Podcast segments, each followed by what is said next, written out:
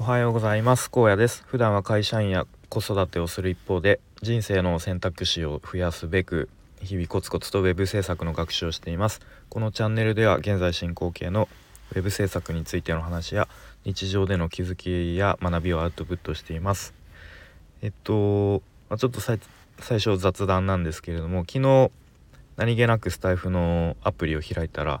「おめでとうございます」と。で確かあなたのえーと、放送が合計で1,000いいね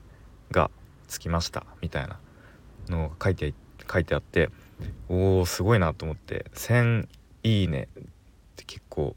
結構な数ですよね。うん、やっぱなんか続けてるとやっぱりそれぐらい積み重なっていくんだなっていうふうに思いましたね。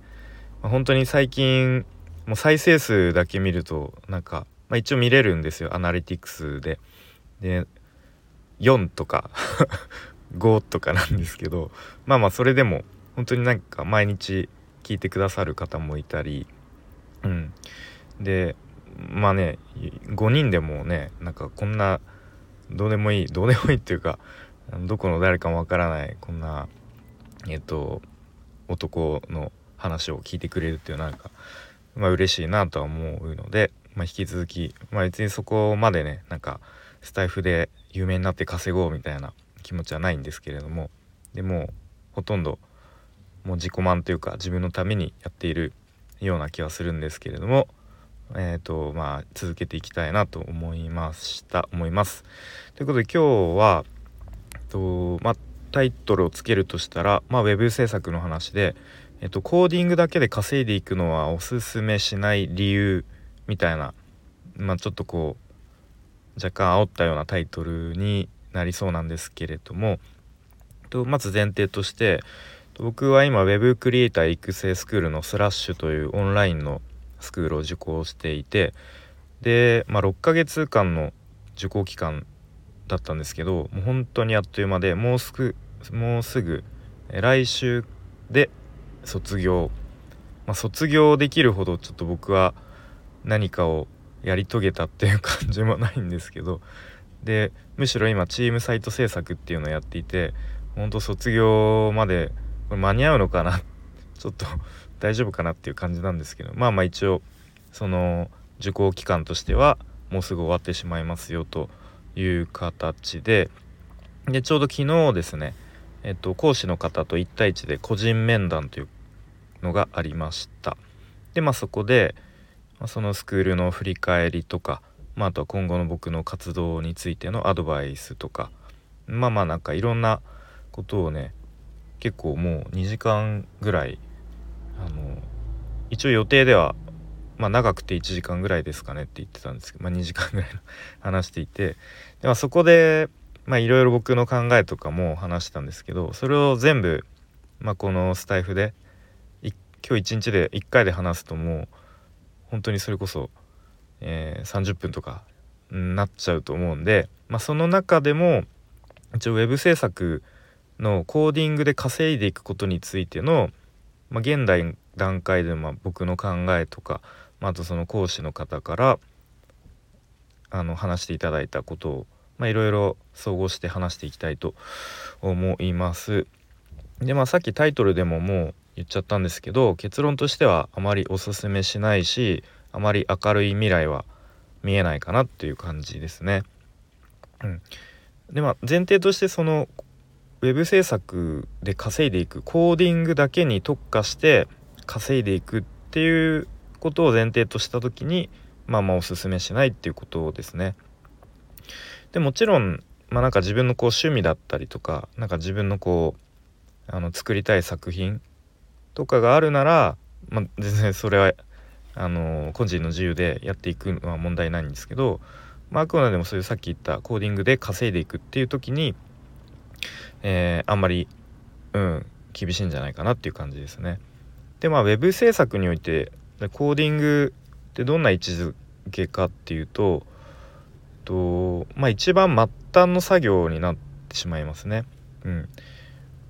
一番こう最後のまあ、サッカーで例えるとなんか最後にこうパスをもらってシュートシュートしてゴールを決める役割みたいななんかそんな僕はイメージなんですけどで、まあ、大体そのウェブ制作の仕事をやる時に結構こう外注されることが多いのかな。まあ、クラウドワークスとかランサーズとかそういうところで、まあ、コーディングの業務だけ外注される、まあ、いわゆるフリーランスとか副業の人に。でそうすると、まあ、もちろん低単価になりやすいしあとは本当低のあ単納期かなりちょっと2日3日でやってくださいみたいな、感じになりがちですね。でもななぜかというとまあその一つのなんだろうえっ、ー、と何て言うんだまあ一つの仕事ウェブサイト制作の仕事において少ない予算の中で、まあ、外注するとなると、まあ、当然そういうふうに低単価になっちゃいますよねっていうことですね。まあ、あとは、まあ、これは結構メンタル的な問題なんですけどクライアントから直接感謝されたりフィードバックされることって、まあ、ほとんどないんですね。うん、でまあ大体クライアントとこうやり取りするのはディレクターとか、まあ、あとちょっとデザイナーの方とかで、まあ、コーダーコーディングする人っていうのは、まあ、直接は関わらないしでクライアントもよっぽどそういうなんだろうなあのー、ちょっとこう IT に詳しい人とかじゃない限りそのコーダーが書いたコードがいかに美しいかとかうんなんかそういうのって別に見ないじゃないですか。なのでこう直接感謝されないしフィードバックもされることはないので、まあ、ちょっとこうモチベーション的にあのー、上がりにくいかなと、まあ、あとちょっとこう仕事の満足度とかもあんまりこううん上がりにくいかなっていうふうに思いますね。まあ、もちろんその直接クライアントから仕事を自分が受注して、まあ、ほとんどもう全部一気通貫して自分がやるっていう場合はまあ別ですけどね。うんまあ、あと他の理由として1個あるのは、まあ、これがすごい大きいかなと思うんですけどあの、まあ、AI とかがもうどんどん進化してますよと。あとはノーコードっていう、まあ、ほとんどこううんなんだろうな、まあ、すごく簡単にざっくり言うと簡単にコードがあのかけてしまうっていううんシステムかな。あ、まあ、どんどんこうノーコードが進化していってでまあ将来的に、まあ、いずれこうもう人間がやる作業じゃなくなるっていう可能性がすごく大きいっていうのがありますね。うんまあ、なので、まあ、今はね人間が 人間がっていうか、まあ、僕らがこう一生懸命コードを書いていわゆるコーダーっていうポジションがありますけど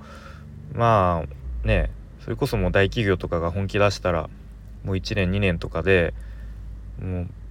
誰でもあのコーディングしなくてもこうデザインがあればもうそれをあのウェブサイトに実装できますよみたいなのになってくるんじゃないですかね。うんまあ、そうするともうますます低単価になっていってもそれこそもうコーダーっていう職、えー、ポジションがなくなるっていう可能性もありますよね。うん、でも本当に将来的にはそれこそさっき言った趣味趣味でこうコードを書く人だけがまあ、ちょっとこう一部マニアックな人がやるみたいな 感じになるのかもしれないですね。うん、でまあいろいろ言ってきましたけど、まあ、本当にもう技術的にもう飛び抜けてそれこそもう世界レベルでコーディングのレベルはもう世界レベルですみたいな感じになるなら別ですけれどもうん。なんかまあ僕みたいに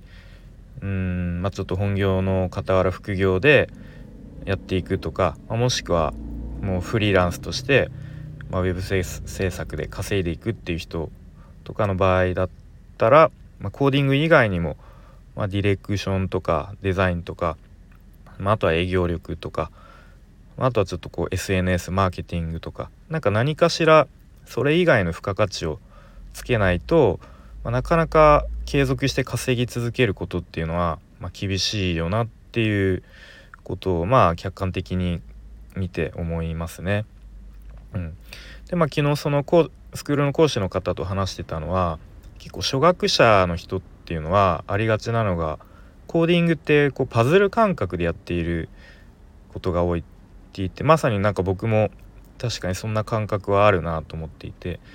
で、まあ、ちょっと例えるならなんか子供が積み木でこう遊んでなんかあできたみたいななんかお城作れたみたいな、まあ、そういう感覚が、まあ、あるよなっていう、まあ、でも本質的に求められてるのって別にそこじゃないよねっていう話でしたね。うん。